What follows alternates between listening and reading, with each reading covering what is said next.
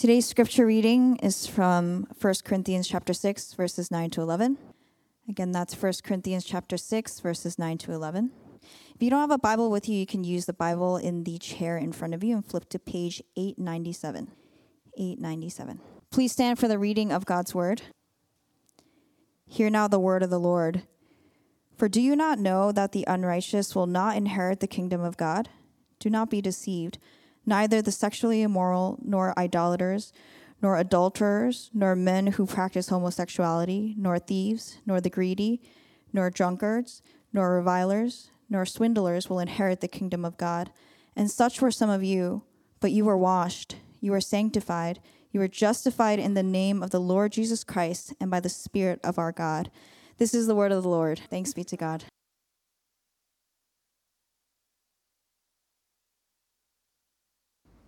Good morning. It's good to see you all here. And uh, it's good to have so many of you also join us online.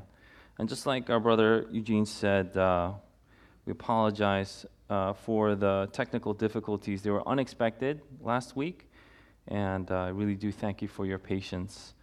Um, but I'm glad that you can join us this morning. And so, as we begin today's study of God's Word, let's start with a prayer. Living God, help us so to hear your holy word that we may truly understand. That understanding we may believe, and believing we may follow in all faithfulness and obedience, seeking your honor and glory in all that we do through Jesus Christ our Lord. Amen.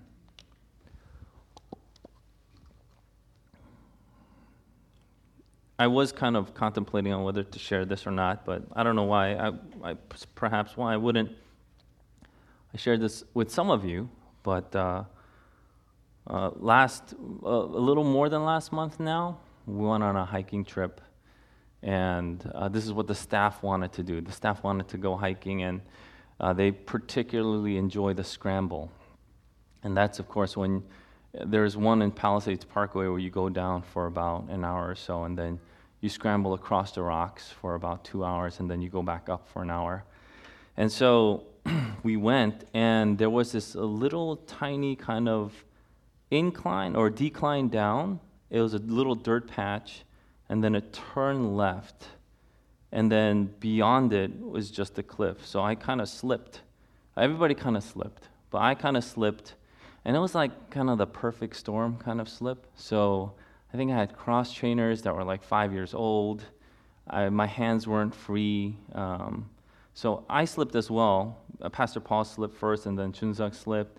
I slipped as well, and then I think my front foot got caught, and I fell off the cliff. And so I went down about 30 feet.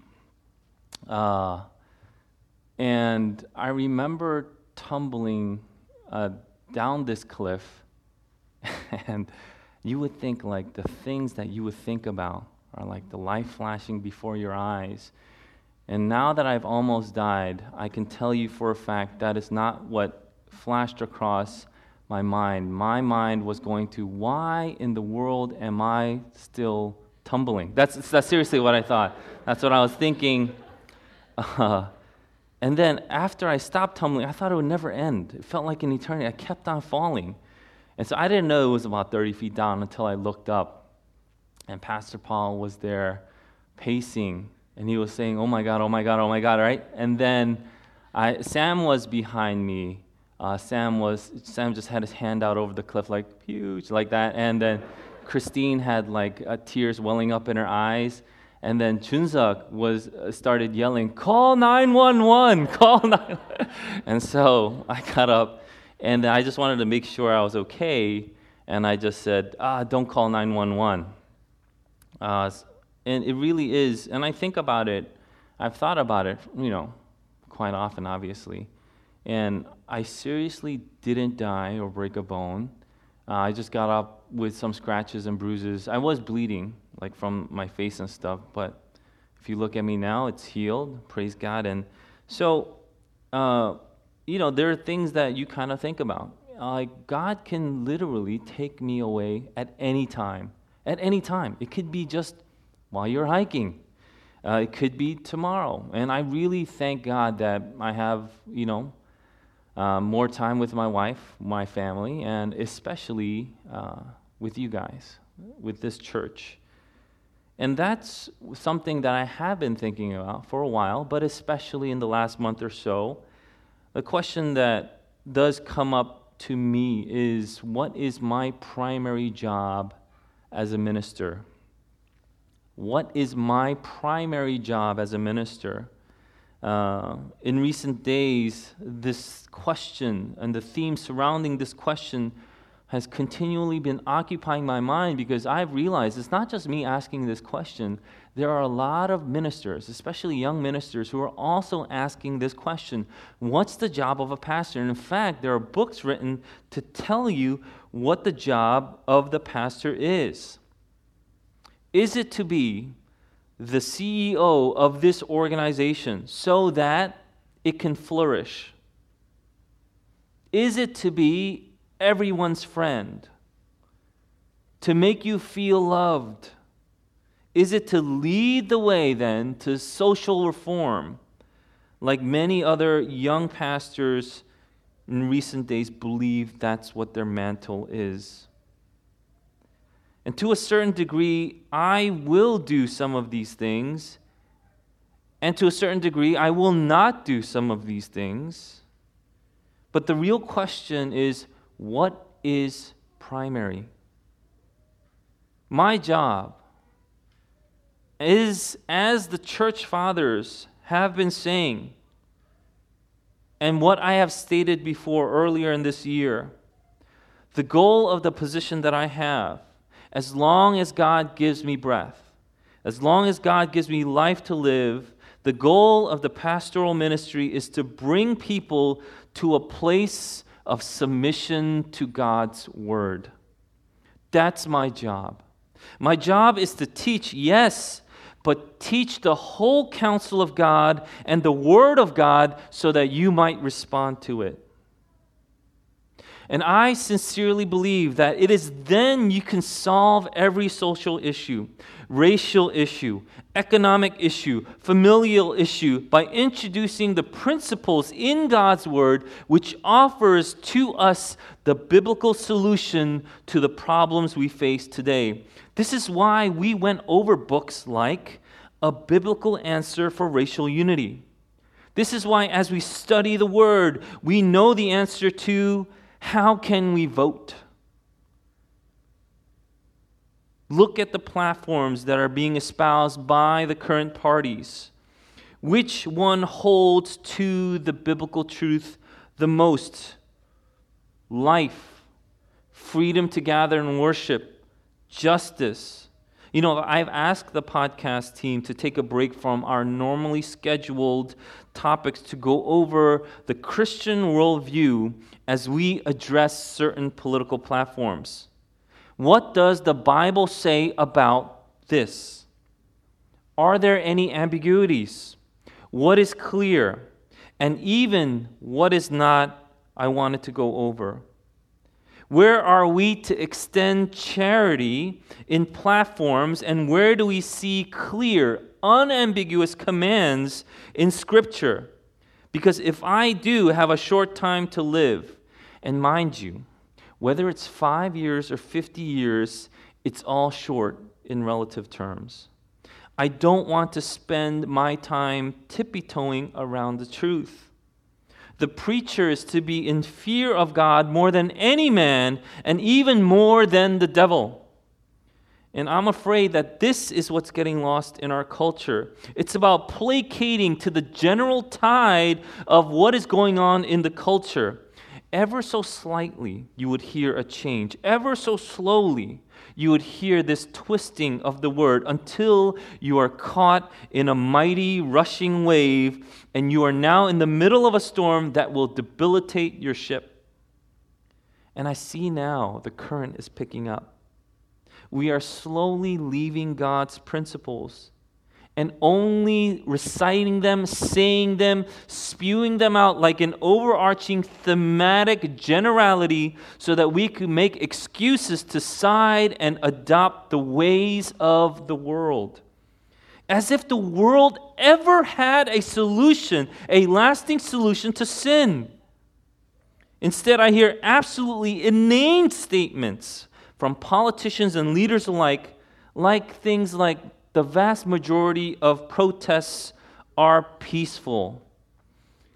This statistically is absolutely true. Absolutely true.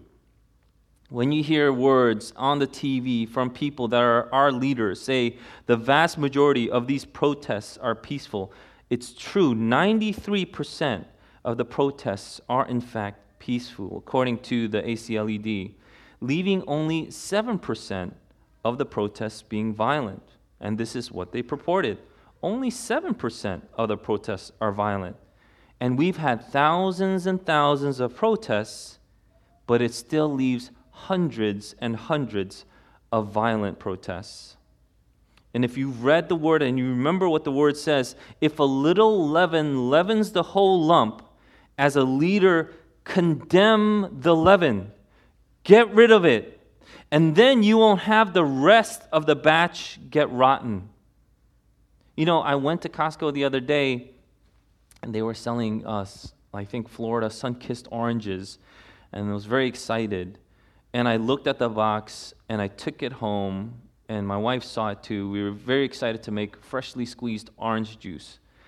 And so, as we took out the first few oranges on the top, we saw that the bottom right corner was completely rotten. It was filled with, like, it was just covered with fungus and mold. And it had spread to almost all the oranges. And I know that Costco didn't hold it for weeks and weeks. They must have held it for maybe days at mo- most. But this is what we see. If you see something rotten, you must call out what is rotten, Take what's rotten out. Otherwise, it will leaven the whole lump. Otherwise, it will destroy and rot the rest of it. This is what we ought to teach. You have to get rid of it, then the rest of the batch isn't rotten. And even this kind of clear and evident discernment is lost in our leaders today. And is there a problem with society? No matter how big or small, what we are to do as a church, what you should expect from me, is to state the biblical principle, and that's how we solve the problem. But what if not only our society, but even our churches are biblically illiterate? Perhaps you've only heard hype sermons, sermons that make you feel good, that give you a, a nice pick me up. So when you walk out, you're like, yeah, I feel great. I'm on cloud nine. And while a sermon can do that at times, that is not the goal of a sermon. Perhaps you heard woke sermons, sermons that make you feel smarter and more intelligent, more capable. And while a sermon can do that at times, that is not the goal of a sermon. Perhaps you heard therapy sermons, sermons that help you emotionally heal. And while a sermon can do that at times, that is not the goal of a sermon. The goal of a sermon is to glorify God and put you in submission to God's word. Those other things may or may not come. But if you put those other things first, then you have now effectively put the cart in front of the horse, and now you are going nowhere. True sermons that are in submission to God's word won't make you hyped, but humbled. They won't make you feel woke, but they will leave you in wonder. And they won't make you therapized, but thankful. To be in submission to Scripture is then to be in a place of blessing. And I wanted to start off our new sermon series and our Saturday morning prayers with Psalm 1 because it states that the Blessed One does not walk in the counsel of the wicked, stand in the way of sinners, or sit in the seat of scoffers, but his delight is in the law of the Lord. And on his law he meditates day and night. To be in submission to Scripture is to be in a place of blessing. And we'll see that clearly being taught in this passage this morning. Because the question that the Corinthians were facing is how do we deal with one another? How do we deal with one another? And the scriptures are clear how we are to deal with one another. Take, for example, Ephesians chapter 4, 31 to 32. Let all bitterness and wrath and anger and clamor and slander be put away from you, along with all malice. Be kind to one another, tender hearted, forgiving one another, as God in Christ forgave you. Jesus says in John 13, You call me teacher and Lord, and you are right, for so I am. If then your Lord and teacher have washed your feet, Jesus took time to wash his disciples' feet, something that even a slave wouldn't want to do. If I, then your Lord and teacher, have washed your feet, you also ought to wash one another's feet. For I have given you an example that you also should do as I have done to you. In Colossians 3:12 it says, "Put on then as God's chosen ones, holy and beloved, put on compassionate hearts, kindness, humility, meekness, and patience, bearing with one another, and if one has a complaint against another, forgiving each other, as the Lord has forgiven you, so you also must forgive. And here is the ultimate standard that our Lord Jesus Christ gives to us the attitude that a Christian must have toward another Christian. Jesus says in Luke 17, verse 3, pay attention to yourselves. That means wake up, pay attention. And then he says this if your brother sins, rebuke him. And if he repents, forgive him. If he sins, rebuke him. If he repents, forgive him. And if he sins against you seven times in a day and turns to you seven times saying, I repent, you must forgive him. There is nothing that anyone has ever done to you that is unforgivable. And yet, here were the Corinthians not only suing each other, but they were suing each other to the point of defrauding each other. Somehow, for some reason, they came to a place where they convinced themselves this is the right thing to do. You owe me. I deserve this. Instead of, let me do as Christ did when he washed the feet of his disciples. And this is the beleaguered church. What was it beleaguered by?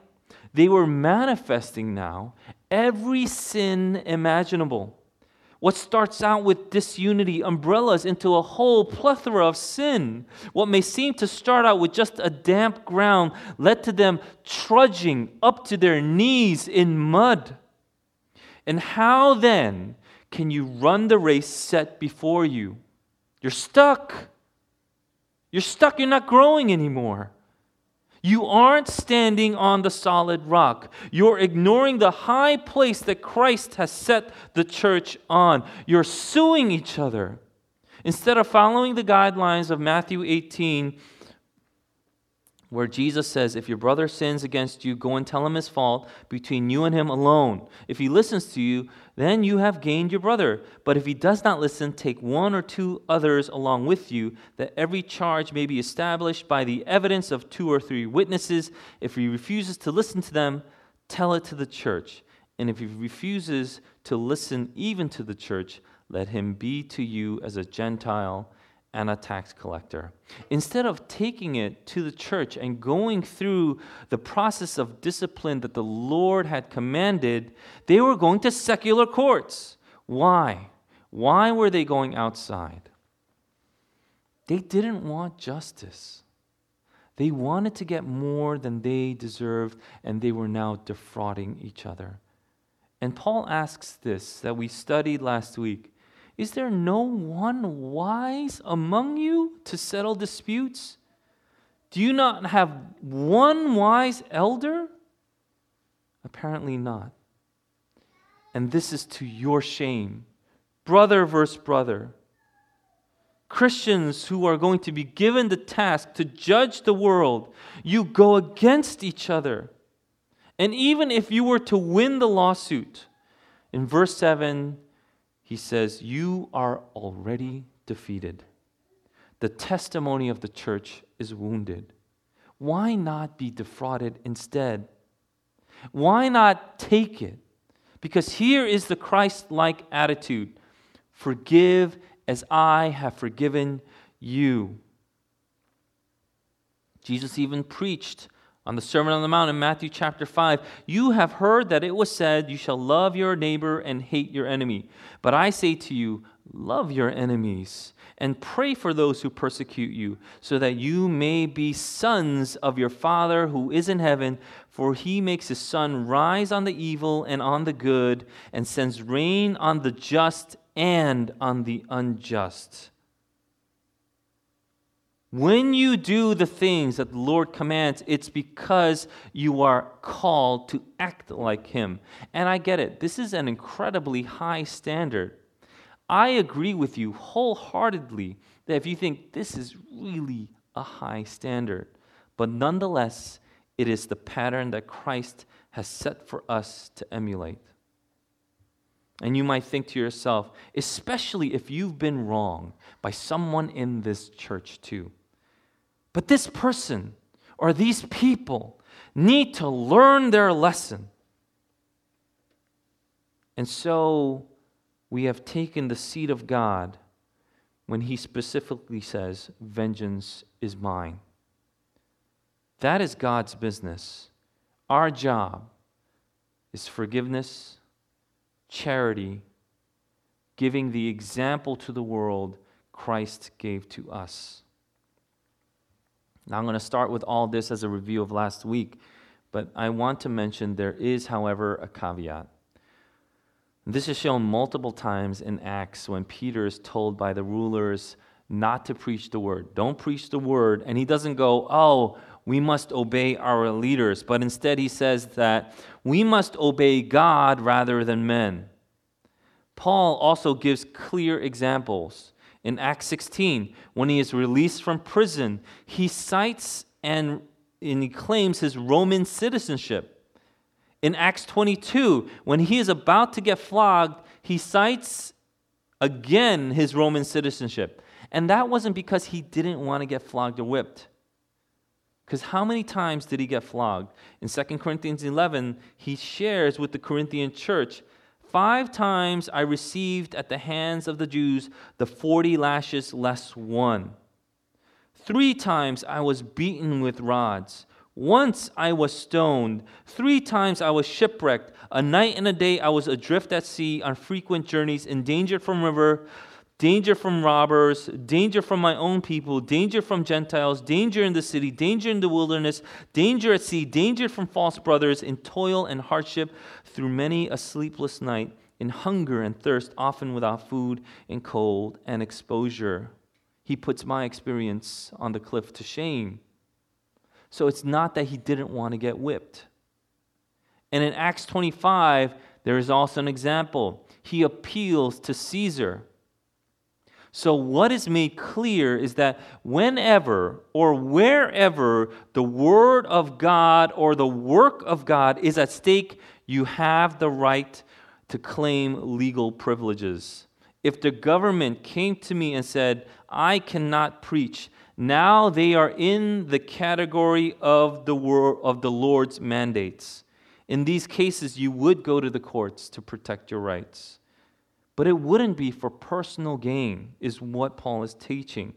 It's not for personal comfort. It's not so that you could get ahead in the world. It's for the work of God that is set before you. If someone tried to come to CGS and close down this church, you could bet your begonias that we would fight it. And there are two churches today with pastors who I hold in high regard, perhaps higher in regard than any other pastor in the pulpit today, that are going through something like this. in LA, California, John MacArthur's church could not meet inside or outside because of these absolutely ridiculous restrictions that wouldn't let them meet. You can't meet outside. But even if you meet outside, you can't meet with anyone outside that's not in your immediate family. Otherwise, you have to quarantine for 14 days. It doesn't matter if you are socially distanced. Any gathering, with the blatant exception given to protesters. In D.C., Mark Dever's church was not granted permission to meet inside or outside either. And so his church sued the municipality to let them meet so that they could worship as God dictates to his people this is how you should worship me. This is a quote from Mark Dever, and this is what he says Ultimately, the church is not something we want to be in as a building. It's a people that we want to be with. That's why Christians always gather, so that we can be with the people of God and do the things that Jesus has called us to do. We ought to pray for these pastors and their churches so that they could exercise not only their religious freedom, but to carry out God's commission for the proclamation of His word Every time we can gather, I realize how fortunate we are that we can gather and worship God. But the bottom line is the lawsuit isn't for personal gain or privilege, but to sustain the work of God.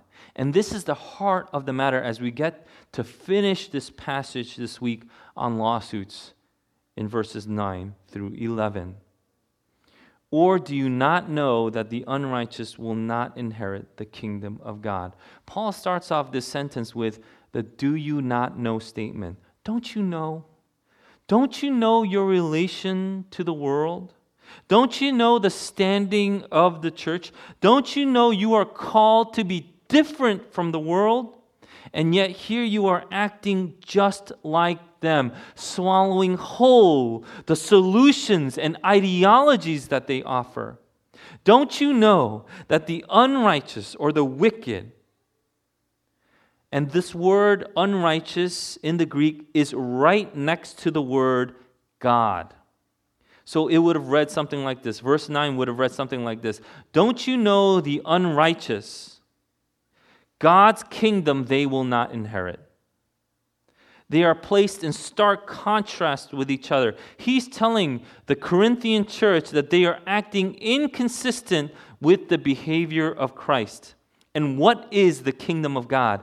Isn't it opposing the kingdom of this world? When Jesus first preached in Matthew, didn't he say, Repent, for the kingdom of heaven is at hand? So to repent is to turn away from the things of this world and to turn to God. That it's, that's why it's hinged in this way in this sentence. Unrighteousness is one way, and God's way is another. And then he says, Don't be deceived. Don't be fooled.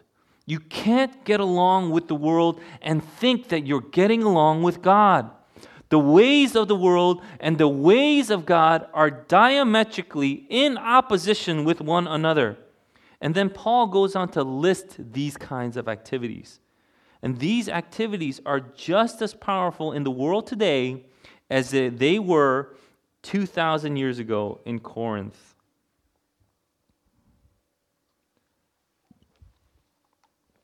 If you take a survey today, many people would still say they believe in God. Although statistically that number is dropping rapidly, they believe in God. Do you believe in God? They would say yes, but that's the problem. That's the problem. The real question isn't if you believe in God or if you believe in a God. The real question to self attesting Christians is do you believe God? Not do you believe in God. You can say that you believe in Jesus, but do you believe Jesus when he says you must forgive? Do you believe God when He says you must follow His laws and His commands, and these things are for our good? Do you actually believe God? Otherwise, this list that we're about to go through is just a bunch of gobbledygook to you. This is just a list that maybe 2,000 years ago you think would have made sense to the Corinthians, but now, of course, we know better. We know better than what the scriptures state. And speaking of states, look at the current state of the church when she abandons the word of God, the word that God gives his people. Every single liberal mainline denomination is drastically shrinking, but not so that adhere to the inerrancy and infallibility of Scripture. By God's grace, He is still retrain, retaining and attracting people to the Reformed Orthodox faith, meaning Ecclesia Reformata, Semper Reformanda, Secundum Verbum Dei. The church reformed, always reforming, according to the Word of God. That is the key characteristic of what constitutes a healthy church. Believe God. What He says really is good. Don't be deceived because the world will try to convince you otherwise. And in the end, you won't be able to get away with conforming to the world. And Paul categorizes exactly what the world, world is like. This is the lifestyle that the world says is good, not just in 2020, but has always said it's good. Sexual immorality, porneia. You can't get away now from seeing images of porneia in shows, movies, magazines, social media. We've deceived our young women that posting images or dance moves that are sexually explicit is what makes you powerful and beautiful. We've convinced our young men that these are the primary things that you should be desiring. And is it any wonder that marriages don't last? Adultery and other sexual aberrations like child porn are being celebrated. And people respond to a statement like this saying, Look at these Christian Bible thumpers trying to enforce their own values on us. If only they would let us do what we want without hindrance, we would be happy. But the Bible admonishes its readers don't be deceived. When God gives you what you want, that's not a blessing, it's judgment. Idolaters Spirituality is on the rise in 2020. We'll believe in anything that lets us off the hook from God's law. Even political movements, as we have gone over, turn into spiritual movements. Instead of following the true God, we would trade him in for a golden calf, which is what the people of Israel did. Pointing to the golden idol, they would exclaim that that this people of Israel, this golden idol is your Elohim. It's your God that brought you out of Egypt. You can say you believe in God, but if it's not the God of the Bible, it's a golden calf. Adulterers, the sanctity of marriage isn't taken seriously anymore. The idea that God had set us up or set up by His grace the exclusive joining together of a man and woman for the benefit of humanity now seems absurd. We'll do marriage as we please. We'll define marriage as we please. This Bible way is backwards. Men who practice homosexuality, these are actually two words in the Greek one from malakos, which means effeminate, and the other word is arsenokoites, Koite means intercourse, and arsen means man. So malakos and arsenokoites, when these two are paired, is translated as homosexuality. Homosexuality was a common practice in the Greco Roman culture. During this time, we would even see Nero, Emperor Nero, would take on a boy named Sporus, castrate him, and then marry him. After Nero's death, he, Sporus, would eventually get passed on to Otho. But Otho, a few months later, would commit suicide because he would lose a battle. And then they would capture Sporus and then they would plan to publicly humiliate him by putting him in the gladiator games and gladiator games were themed by the way if you um, we went over this a lot but they were themed and they would uh, they would um, they would publicly humiliate him by putting him in the gladiator games where he would get raped. And sporus would avoid this humiliation by committing suicide before the games. What's recorded is that when he ended his life he was still in his teenage years the Greco Roman culture elevated and romanticized homosexual activity, where they would write about how this kind of love is greater than any kind of love. If you read Plato or any of the earlier Greek works, you would start to see this is actually true. They actually believe this. And so this wasn't just 2,000 years ago, though. Even earlier, when the Israelites were in Egypt, and they were going to the Canaanite land, this was prevalent. And the Lord would write in his law in Leviticus 18:22, "You shall not lie with a male as with a woman; it is an abomination." This is what Satan wants to do. He wants to wipe out sex roles because the roles that God has given glorifies him. Thieves, when you take something from someone without their permission, it's from the word kleptai, where we get kleptomania. You cannot steal. And you can't convince yourself that something that is in the possession of someone else somehow belongs to you. The mental gymnastics that you have to do to get these, to get to this place, will leave your conscience seared and you start babbling incoherent inconsistencies, trying to rationalize it to someone else. Ah, they deserve to get stolen. The greedy Ephesians chapter 5 5 is also trans- the same Greek word is translated there as covetous. You want something of this world so badly, but you want something you cannot have. In James 4 it says, You desire and you do not have, so you murder. You covet and you cannot obtain, so you fight and quarrel. You do not have because you do not ask. You ask and do not receive because you ask wrongly to spend it on your passions. You adulterous people, do you not know that friendship with the world is enmity with God? Therefore, whoever wishes to be a friend of the world makes himself an enemy of God. Greed is where, in the end, you want to make yourself a friend with the world. Drunkards. I saw this fascinating statistic where the more drunk a country was, it was the more irreligious it was. Like the top drunk countries in the world are countries like in the Russia area, like Moldova and Russia, they, they rank in the top areas. And where the country was highly religious, uh, it was like the lowest um, drunk count, like countries in the Middle East. But the Bible warns against drunkenness as why? Because it leads to debauchery. Debauchery or the word depravity. It should suffice to say that the desire to get drunk, if you have a desire to get drunk, it isn't because your focus is on your sanctification.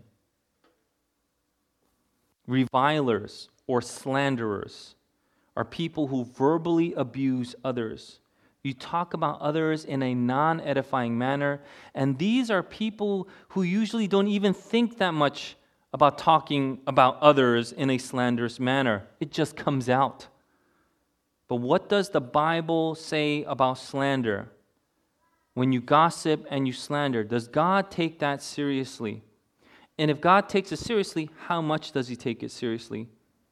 Psalm 101:5 Whoever slanders his neighbor secretly, I will destroy. That's pretty serious. If you're talking about somebody, slandering them, that's what the Bible says. Well, Jesus must have been nicer, right? In Matthew 12 36, he says, I tell you, on the day of judgment, people will give account for every careless word they speak. So, yes, God takes slander seriously. Swindlers. In Luke 18:11 the same word is translated as extortioners. These are thieves but of a violent kind who seek to destroy their victims. They want to utterly annihilate their victims that's a swindler. That's an extortioner. And like it said in the first verse that we read, these people will not inherit the kingdom of God. These characteristics are unrighteous and they oppose God. But the Bible doesn't end there with the first half of verse 9. There is a second half of verse 9, and he continues. Paul continues, and such were some of you. You used to be like this, but you aren't any longer, is the implication. You were on one side, unrighteous, the ones who wouldn't inherit the kingdom of God, but now you're not. And this is salvation. It's a total transformation. There is nothing in this old life that's worth keeping that you have now been born again. In Christ, you are a new creation. In John 3, Jesus teaches Nicodemus about if you want to see heaven, you have to be born again. This word born again is from the word genethe. Genethe sounds very similar to the word that we went over, genao. Genao means beget, but genethe is from genao and anothane, which means born, genao, and anothane, which means above. That's what born again means. Born from above. And when you are born from above, you are a new creation. In Ephesians chapter 2 verse 10 it says, "For we are his workmanship, created in Christ for good works, which God prepared beforehand that we should walk in them. You are God's masterpiece. And such were some of you, is what Paul says. Such were some of you.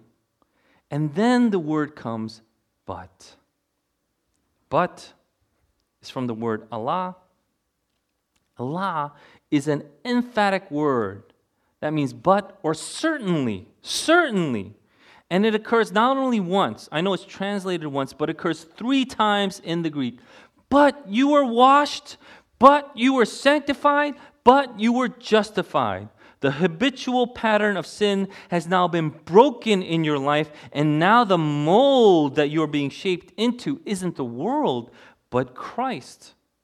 The washing, like it says in Titus chapter 3, verse 5, he saved us not because of works done by us in righteousness, but according to his own mercy by the washing of regeneration and renewal of the Holy Spirit. The washing is the new birth, baptism, which signifies the heavenly birth. But you were washed. Sanctified means that God is setting you apart, making you holy you are no longer being molded by the world, but of Christ. But you were sanctified. Justified is a legal term of acquittal, it's to declare as righteous. Because of Christ's atoning death, we are now accepted as just before God. We are now accepted as God's. But you were justified.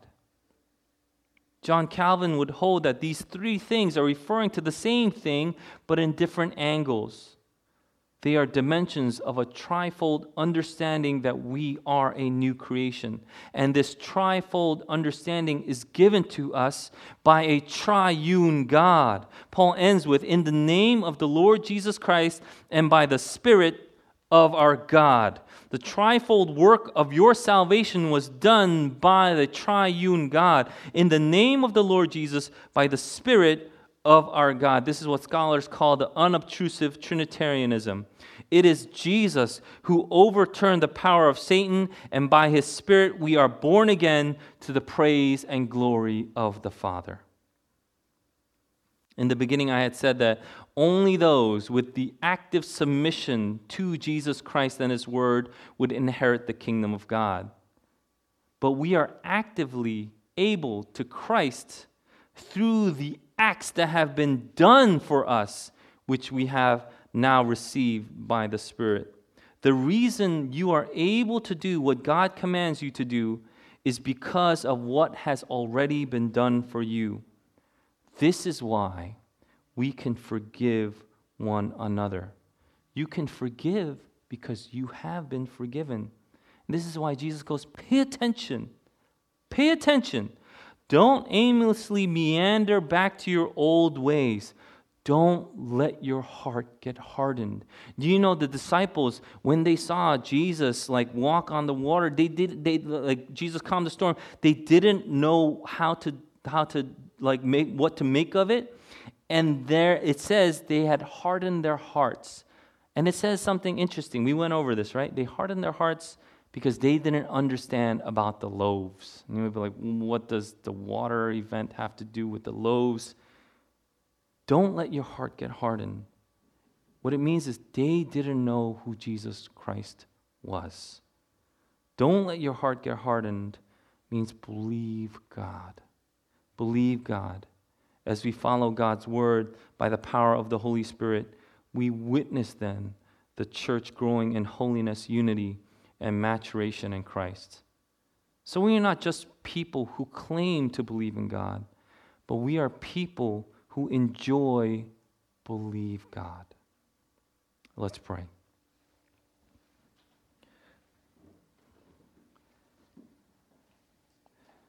Lord, we thank you for the word that you give us. This is a word that continually convicts us, changes us. And Lord, we pray now by the power of your Holy Spirit that you would transform us. These things that, that have been listed are impossible to follow, God. We cannot do this on our own accord, no matter how hard we try, even if we think it's right. But Lord, we confess now we need your Holy Spirit to guide us, to lead us, to give us his strength so that we may be able to follow you and put ourselves in submission to you. Teach us your ways, O God, and help us to rejoice and be glad, believing you that these are good, these are righteous, and these things are holy, pleasing our Lord in heaven. Let's take this time to pray. And wherever the Holy Spirit is convicting you, I challenge you and I admonish you to lift that up in prayer to the Lord.